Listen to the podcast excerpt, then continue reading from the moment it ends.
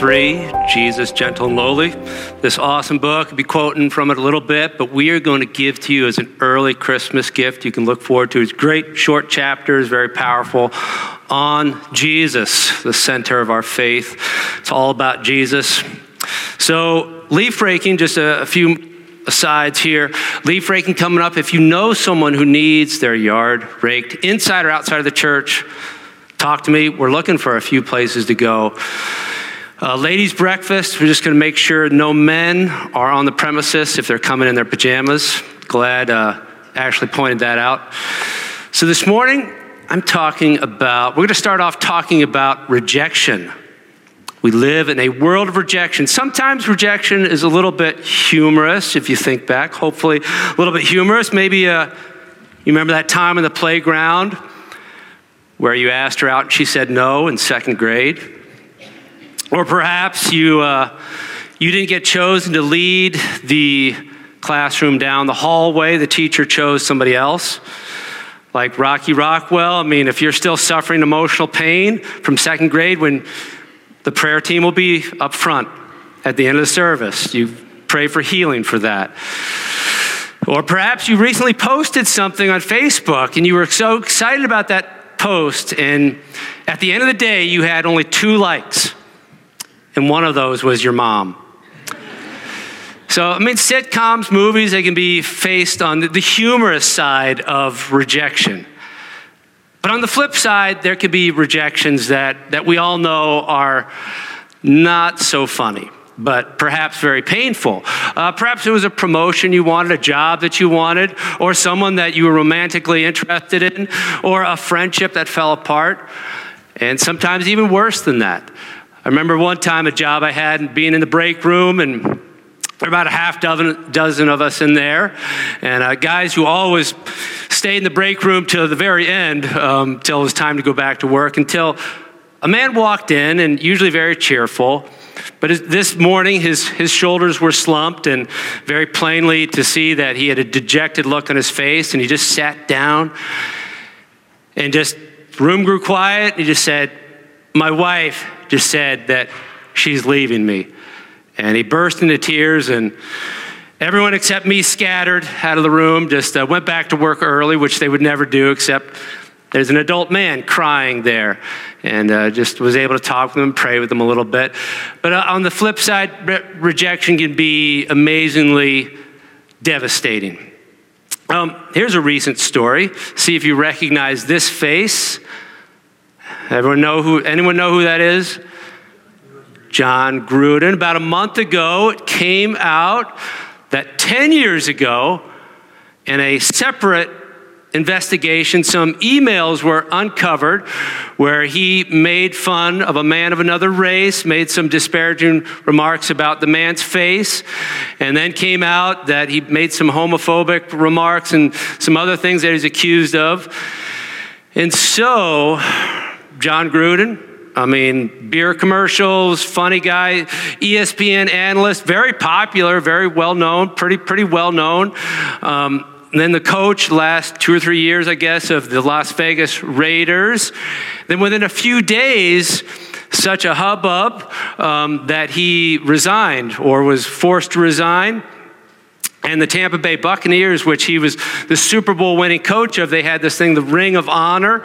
And they decided because of these remarks that his name was erased from the, the Ring of Honor. And what he said, I mean, it wasn't, he didn't stand before a judge. He didn't go before a jury. There was just this whole social media thing and, in society and the newspapers. And I like sports, and I, I often read ESPN.com. And, you know, in the days following this, when this story broke, there was like five articles and angry faces and just condemning I mean, not only his character, one guy saying, I always knew he was a worthless bum. I mean, criticizing his coaching, his drafting, just everything. It was just like a massive pile-on. You would think he was like the worst guy uh, of, of the year. Like, and, uh, and just like that, popular one day, all these contracts with different companies representing them, and then like he does not even exist I even read a, a quote where the man that he had made fun of, uh, he tried to call him. And the man was quoted as, Yeah, Jon Gruden call, tried to call me, and there'll be a time when, when we can talk and blah, blah, blah, but just anger, indignation. And this man deserves to be treated like he does not exist. And so, why am I telling this story? Am I, am I, is this like a sermon illustration against cancel culture? No. This is, the point I want to make is that this is actually not all that unusual. That you and me, this is a world of rejection. That even though we live in the day of social media, we've all been a part of this, we've all seen it all our lives. Someone does something, whether it's wrong, whether it's real or imagined wrong, a sin, and that a people or a group of people decide that this person no longer exists, basically, and that they deserve to be treated as if they no longer exist, whether it's in middle school or high school or in the, on the factory floor, or whether the office room, or whether within the family, or within relationships, or among employees. That we live in a world of rejection where this is what human beings are good at in all of mankind. That there's no place for redemption, rarely. How unusual it would be if the stories on ESPN.com had been, if, if the man who had been the target of, of, of Jon Gruden's uh, making fun of him had said, Yeah, Jon Gruden and I, we talked and it's all good. And, you know, we're going to work on this and it's redemptive. But our society just seems right now just to revel in like we're victims and this is terrible and this person is terrible and we're just going to like we're fully justified. We're righteous. We are right, totally righteous to act as if all the Jon Grudens, they don't even exist. And that is the right way for us to function as a country and as a community. But let's apply it to ourselves. That in miniature, we've all seen this happen the people who, whether it's in the school hallways, like they don't exist. Whether it's in walking down the, the office hallway or in the break room, like this person is violated, real or imagined, and they no longer exist. And we can thank the Lord that the Son of God, Jesus, is not like you and me. He's not like us. That in a world of rejection, that Jesus, we can always come to him. Let's pray. Lord, I pray just work in each one of our hearts. We just praise you that you're not like us. And that though we live in a world of rejection, a, t- a world that sometimes just revels in rejection, that you will never cast us out. And that you alone matter in the end. And that you love us and you're a faithful God. In Jesus' name, amen. We want to open up to John chapter 6, verse 37 in your Bible, on your phone. Follow along. Welcome to those of you online as well. Glad you could join us. So, John 6 37. It's a very interesting Bible verse because it, it, has two amazing com- components combined. You may or may not know there's two major Christian schools of thought or theology. One is predestination, and the other one is free will. To kind of abbreviate, predestination says that all mankind is so infected with sin that left to their own, not a single human being in the history of mankind would ever give their life to Jesus. They would never feel sorry about their sin to the point of coming to Jesus. And so God chose, in His grace and mercy, to avert the annihilation of the human race, that God chose that some would be saved. And that He works in people's hearts to draw them by His irresistible grace to Himself. Free will says that it's more in our ball court. It's more of, of human beings that, hey, it's our choice. God doesn't force anyone to come to Him, but that the, ball is in our court that we choose. That God may be gracious and we, He reveals Himself, but that it's primarily free will up to us to choose Him and to move toward God. So, in the first part of this verse, take a look at John 6 37, where it says, All that the Father gives me will come to me. This is predestination in its finest. All speaking about a, a group or percentage of people, uh, a, a portion of every nation, tribe, race, people for all time. All that the Father gives me that God has decided the death of my son, the blood of my son, is not going to be in vain. That I love people so much, for God so loved the world, that I'm going to make sure, I'm going to work in people's hearts, drawing them irresistibly to me. I'm not going to let the, the blood of my son Jesus be, be spilled in vain. And that mankind is so infected with sin that not a single person would ever come to Christ except the grace of God to cho- choose them. So that all that the Father gives me will come. They're going to come. The theological word is the irresistible grace that God will irresistibly just pull and draw and be patient with us and pull you toward Christ until you, you will come. Many times I've heard people say uh, when they're 30 or 40 or 50 that when they finally give their life to Jesus, that all my life I knew that God was after me. All my life I could look back and I just knew that, that God was waiting for me, that He was watching over me until I came to Him. Now, look at the second part of the verse is all about free will. And whoever comes to me, I will never cast out. Whoever, gates wide open, the doors wide open, it's everyone.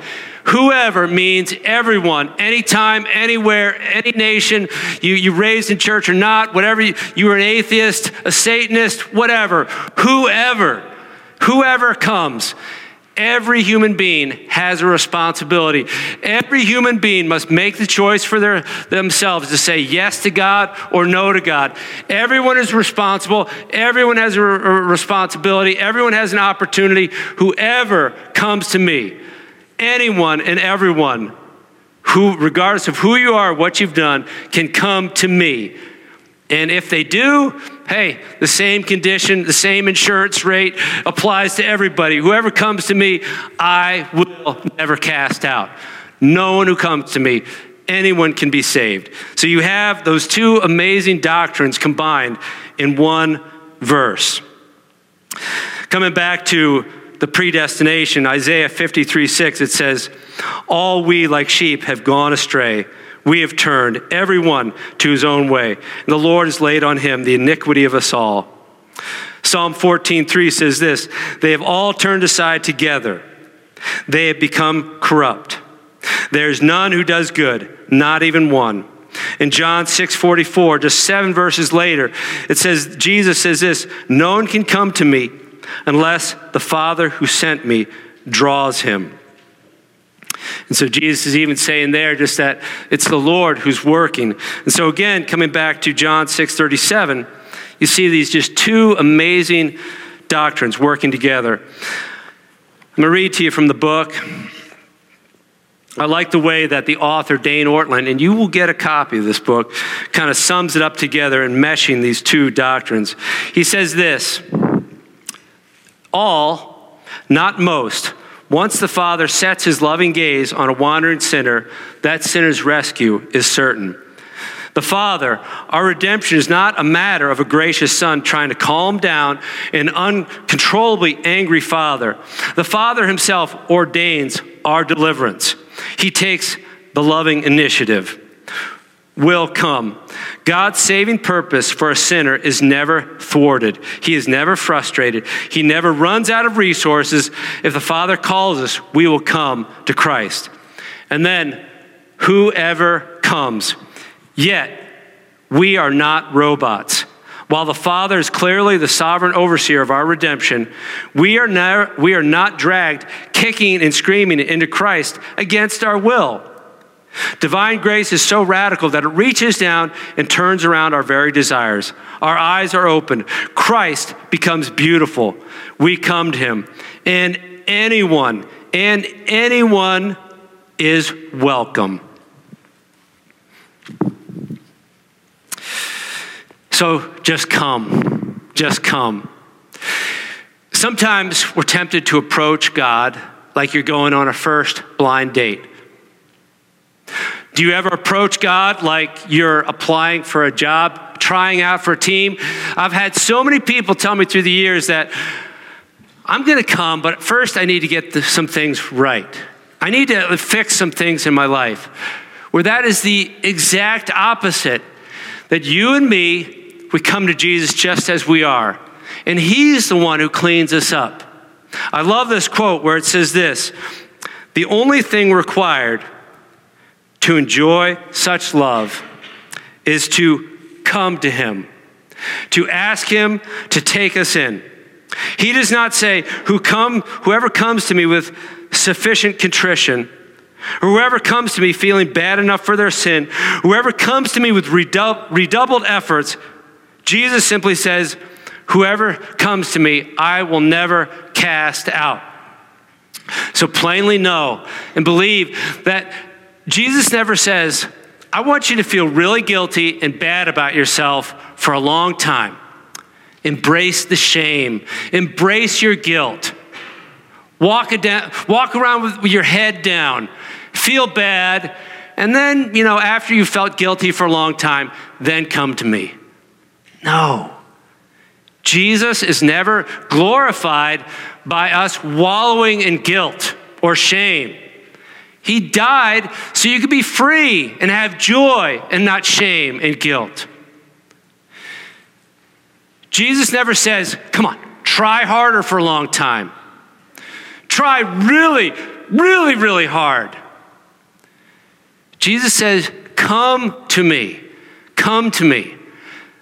Let me ask you another question. What does it look like, plainly, to, to come to Jesus? What does that look like? It means just opening your Bible and starting to read there. Doesn't matter if you're doing that for the first time. Open your Bible is coming to Jesus and just beginning to read because the Bible is God's word. It's God talking to you. Starting to pray to Jesus and just talk to him the way you talk to another person, not in some religious sounding language, but just talking to God is coming to him. Coming to a place where people have gathered together, like this morning, to worship. That's coming to him. When you've got a problem or a sin, not coming to him and saying, I'm, gonna, I'm just going to handle this on my own and not tell anyone.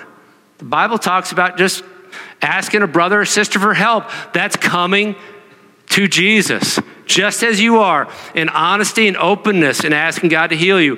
Confessing your sins. Lord, forgive me. That's just simply coming to Him. It's not something super difficult. It's simply coming to God just as you are.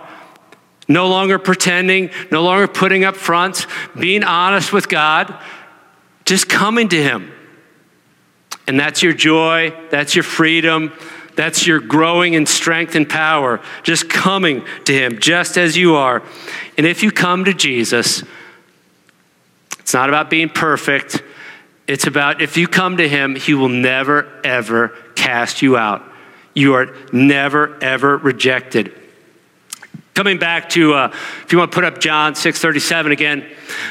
So you see the word never down there at the very end, uh, never cast out. Now, the English doesn't capture it as well as what the Greek says. So in the Greek language, it's a, a double emphatic negative. So it would be bad English, but it would really say, I will never, ever, ever cast you out. It's strong, it's repetitious. It's like, duh, get the point. I will never, ever, ever cast you out. And the Bible seems to go, I mean, God knows that you and I, as human beings, we're tempted to think like a human being. We live in a world of rejection. And so we're always familiar. Rejection is always around us. And so we're always tempted to think that, ooh, God's like us. But He's not. So the Bible's full of God trying to convince you that He's never going to reject you. I'll just pick four examples when I could have picked probably 30 or 40. Matthew 28 20. I'm with you always, even to the end of the age.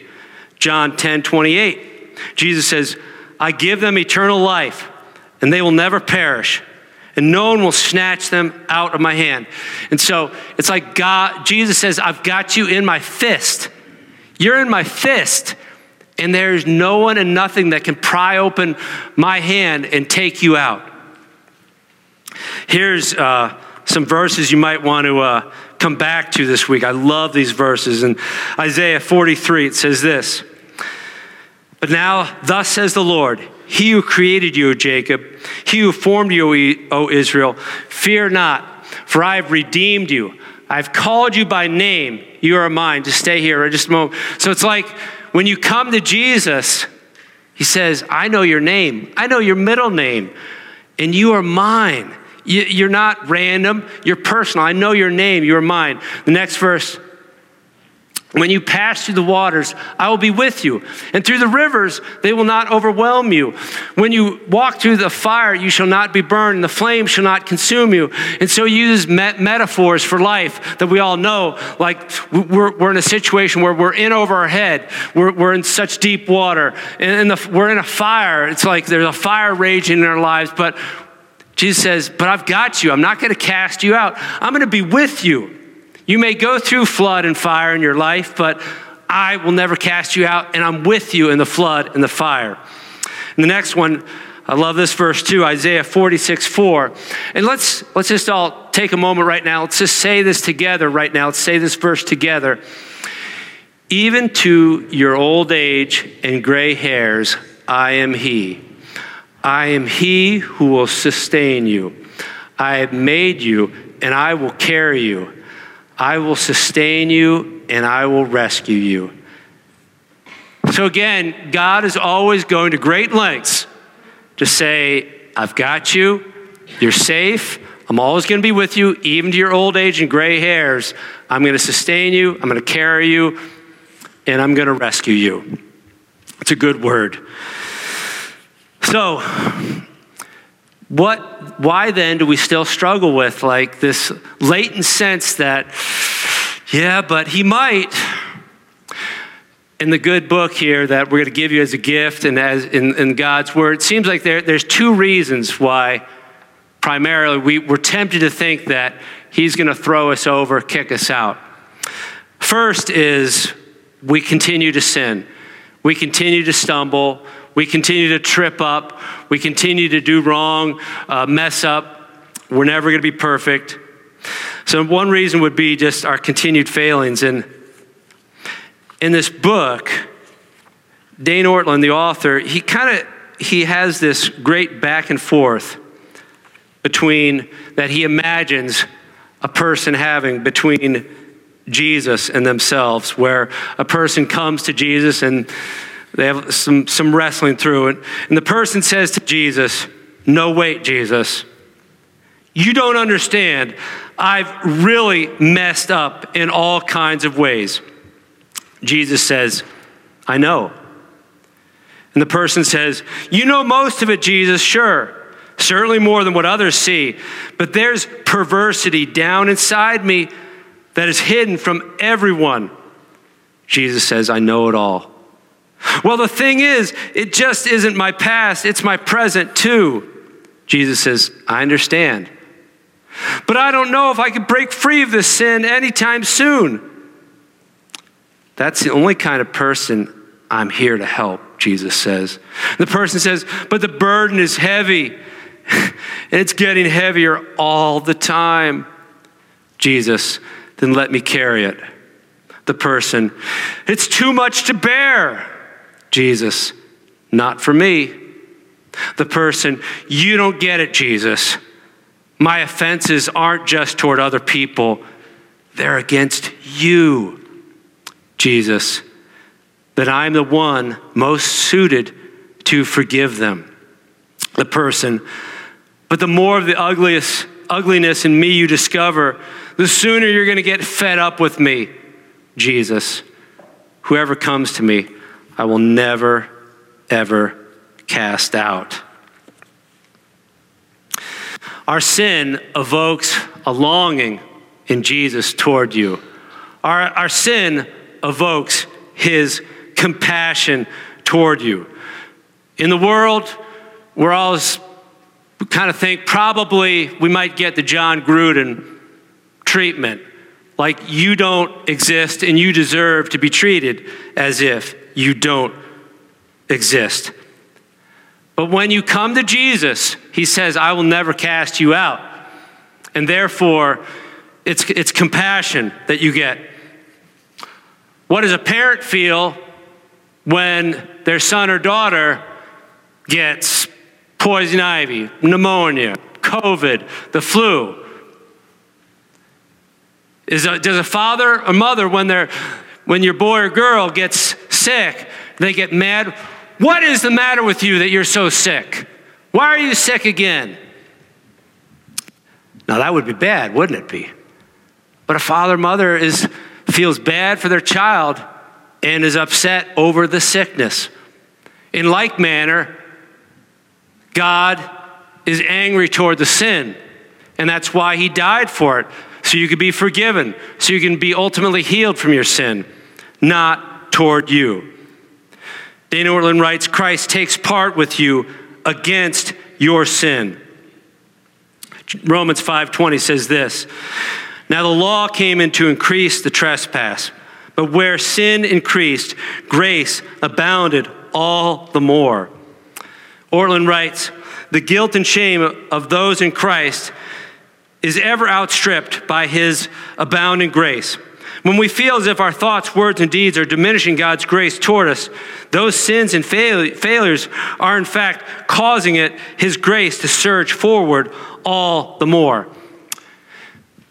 You and me are always tempted to think about God's grace, His forgiveness, like we do the gauge in our, in our truck or our car, our gas gauge.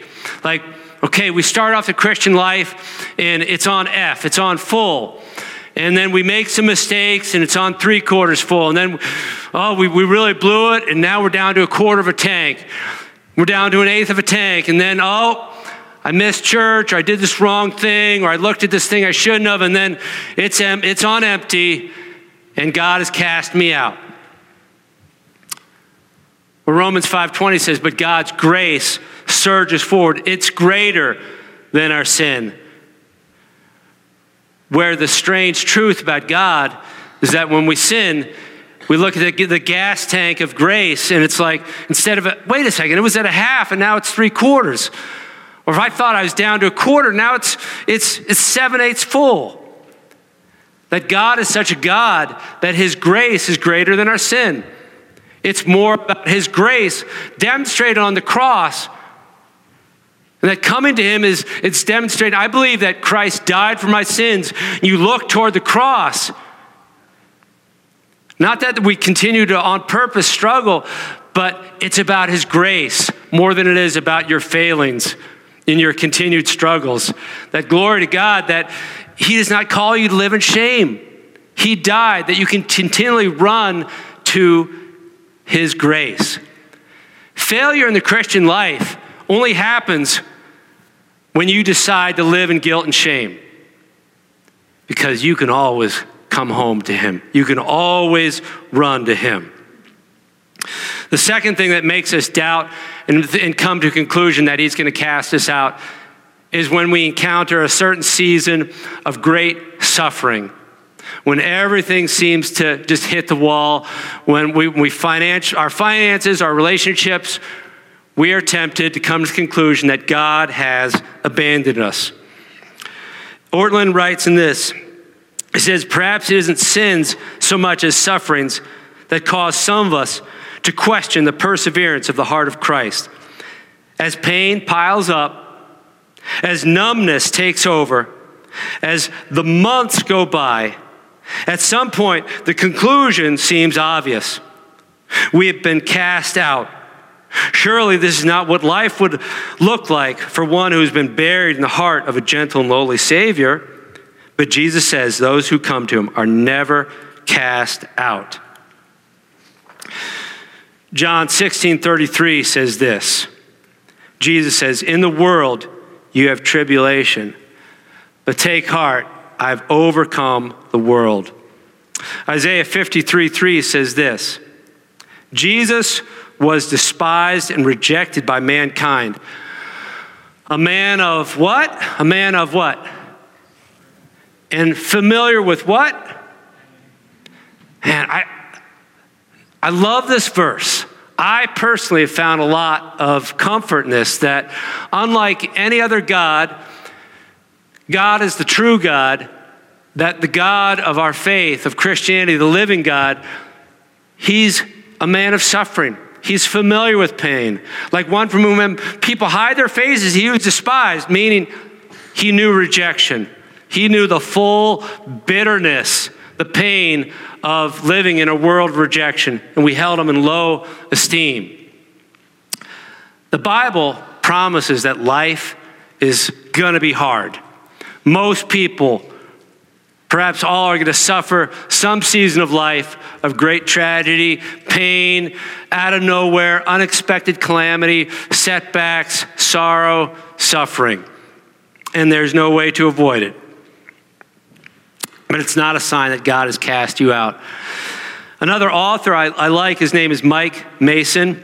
He wrote a book called The Gospel According to the Book of Job.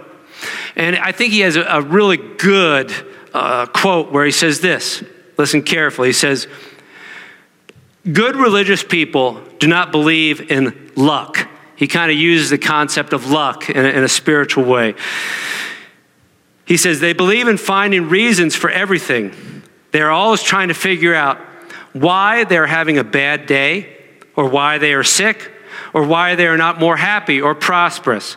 This type of thinking, which forever tries to appease and manipulate God, is a kind of paganism. By contrast, the mind that is able to live with unanswerable questions, letting the roulette ball spin at will, and yet still seeing the Lord's hand at work, this is the mind of true faith. This is the faith that can respond, whether in good luck or in bad. Amen. To sum up, one approach to life is saying, okay, I'm going to pray to receive Jesus. I'm going to read the Bible. I'm going to go to church every Sunday. I'm going to serve at the church. I'm going to do all these things. I'm going to help a lady cross the street. I'm going to rake leaves of my neighbor. And by doing all this, well, then God's going to make sure I get the promotion. Um, I'm not going to get COVID. Um, my team, my favorite team, football team's going to win. I'm going to shoot a nice buck this year, and on and on and on. All good things are going to happen because you know I'm doing this, so God is obligated to do that. Where that's not what the Bible teaches. That's what paganism is all about, and that we can control God through some type of pattern. Now, we do receive blessings we, in our heart, we're forgiveness of sin. But the truth is that a lot of times God uses suffering to mature us, to grow us, to teach us, and to use that suffering in, to help other people. And even when we live with unanswerable calamity and tragedy and pain, that in the end, we will know. In the end, God will work it all together for good, even if we can't figure it out. We live in an age where somehow we think, some way, whether it's COVID, we think we got all the information, we can figure everything out. If we just read the right article, go to the right website, find the right person, the right talking head, then, oh, then we'll know. God knows. To God alone belongs limitless knowledge. And for us as, as men and women, we walk by faith. And part of learning to have peace in life is that we're not going to have all the answers. We're going to keep our eyes on Jesus, come to Him, and walk with Him. And the mind of faith comes to peace that, yeah, I don't know why that certain thing happened to me, but I'm going to trust Him that God is or will work it all for good. So, our main verse for this whole series, Matthew 11 28, come to me, all who labor and are heavy laden, and I will give you rest come to Him. Even if your emotions are saying God has forsaken you, even if your circumstances, everything looks as though it sure looks like God has forsaken you, He has not. even in your, your darkest hour where it seems like you're in over your head or the flames are all around you, He has promised and He is with you and He does have you in your suffering. So, in a world of rejection, Jesus will never cast you out. So, you can always run to Jesus. You can always run to Jesus. I read a story uh, several years ago out of a book about prodigals, and it's talking about a woman who lived near the coast uh, of England, and she raised a daughter, uh, suffered, suffered a lot of stuff, and her and her, da- her daughter was running away, and she got in the habit of leaving her front porch light on, just so when her daughter was off in the night doing whatever what a mother would rather not having her daughter do. But she would, when she would get close to home, she'd be able to see the front porch light on and know that mom's expecting me. So it's safe for me. I can, I can find my way home. I can get home and I could, I could walk into my house. And so se- uh, several years later, she eventually left for good and was off in the world doing whatever.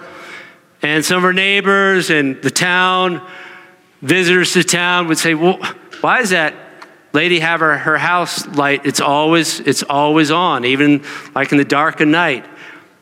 And so, and the lady was, Well, in case, just on the off chance that my daughter comes around and it's at nighttime, even years later, that she'll know, my daughter will know that it's still, she can still come home. I want my daughter to know, if even after several years of not communicating, that even if she comes home and she sees, she'll know as she gets close to my house that I'm expecting her and that it's safe for her to come home. She can always come home. We can always come home to Jesus. Anyone and everyone. You meet someone at work and, and they tell you that, oh, I've done so many bad things. No. You can tell them you can always come home to Jesus. Psalm 73, verses 23 to 26 say this. God says, Nevertheless, I'm continually with you. You hold my right hand. You guide me with your counsel, and afterward you will receive me to glory. I'm continually with you. God's got me by the right hand. And our response in verse 25 to this good news is Whom have I in heaven but you, Lord? and there is nothing on earth that I desire, desire besides you. Verse 26 My flesh and my heart may fail, but God is the strength of my heart and my portion forever. That my flesh may fail, I'm human, but God is greater. He's the strength of my heart. It's more about Him, less about us. Little illustration from the book. So the author takes his two year old son to a, a zero entry uh, wave pool. You know, and as their toes touch the water, the two year old boy, he grabs his, his, his daddy's hand. They start to go out.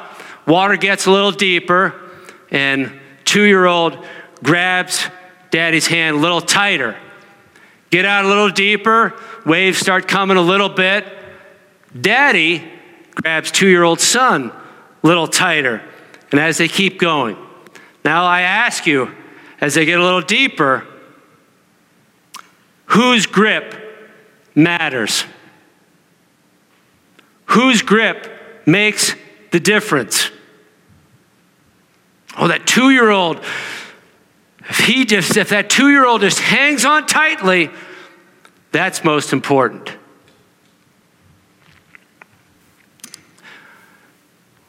Whoever comes to Jesus, I will never cast you out. What matters is not your ability to hang on to Jesus. It's his it's his ability that matters to hang on to you. And you can have peace and joy. Not that you let go, but that it matters most that He has you and not you Him. Just to express the emotion that God truly feels toward you And this is the truth. A great passage from Hosea 11. It says this in verse 7, Hosea 11, 7. For my people are determined to desert me. They call me the Most High, but they don't truly honor me. Oh, how can I give you up, Israel? How can I let you go?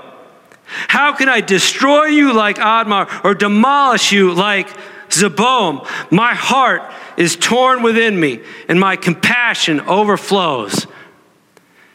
And so God is talking like a dad here.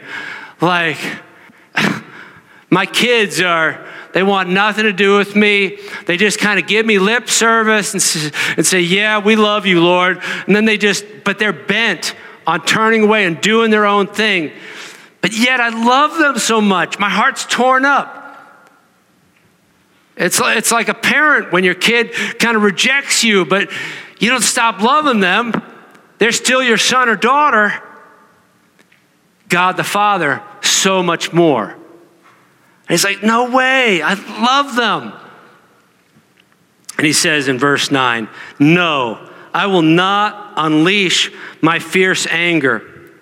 I will not completely destroy Israel. For I am God and not a mere mortal. And again, he's saying, but wait, I know you live in a world of Jon Gruden's and, and that whole world of rejection thing, but that's not me. I am God, and I'm not like human beings who live in a world of rejection. I am the Holy One living among you. A lot of times we think of God as being holy as like, oh, he's scary. But holy meaning like he's holy in his love. He's holy, he's God and not man. And he, he's not like us. And he's not going to reject us and leave us on the street. For I'm the Holy One living among you, and I will not come to destroy. You got to believe. How many of you in your, in your, your home or your apartment, who, do you got in the pictures on, on the wall on your mantle, on your refrigerator. People you love, right? I mean, your, your kids, your family, your parents, people you love. And you just have to think that God in his, on his fireplace mantle, on his refrigerator, has a picture of you, truly. God says, I've called you by name. You're not some stranger who's, you know, living, you're renting a place in God's, and hopefully you get to stay there, but you're permanent. He's written you on his hand. Matthew 11, 28. Come to me, all who labor and are heavy laden. Two quick ap- applications as, as a wrap up this morning. Number one, always come to Jesus. He will never cast you out. Why not enjoy the peace and the joy, the security that is yours? If you've come to Jesus, you're in. You're in forever. He will never cast you out. That's, that's God's gift to you forever and ever and ever. A hundred years from now, a thousand years from now, He's got you. He'll never kick you out. Rest in that. Reject shame. Just always come over and over and over to Him. His grace, the gas gauge of His grace, is greater. You cannot say, I've sinned too much. You cannot say, but, but there's my particular case, but there's me, the great, great sinner. No, you're just like everybody else. God's grace is greater than your sin. Number two, application for you to take with you this week you be like Jesus. Isn't there enough rejection out there? Aren't you sick of, you know, the indignation, the self righteousness of, it's like, who's going to be marched off next and treated, their name erased? And yeah, let's all, let's treat him. They deserve to be treated like they don't exist. Such is not the way of a follower of Jesus how much more clear can we live for Jesus by as Jesus has not rejected me, as Jesus will never cast off me, there's always the light on, there's always a place for redemption. That, that rare story of, hey, We can have redemption. I mean, yeah, we might have to have some tough conversations, but as the people of Jesus, let's not keep going down that ugly, pointless death road of let's, let's just erase his name, her name, take her name off the plaque as if, and treat them. Yes, let's treat them like they, they never exist. At the lunch table, in the school hallway, in the classroom, on the, on the factory floor. Let's do enough. Let, let's be like Christ, as Christ has done for us. Let's be for others. There's always a way back. I will never cast out. So, in a moment, I'm going to lead us in prayer. Pastor Josh is going to lead us in communion this morning. Uh, the ushers are going to come down. And if you've accepted Christ, if you've come to Him, communion is a way of, of Jesus reminding us that I'll never cast you out. So let's stand right now and we're going to pray. And then we're going to celebrate the Lord's Supper as we conclude with the closing song.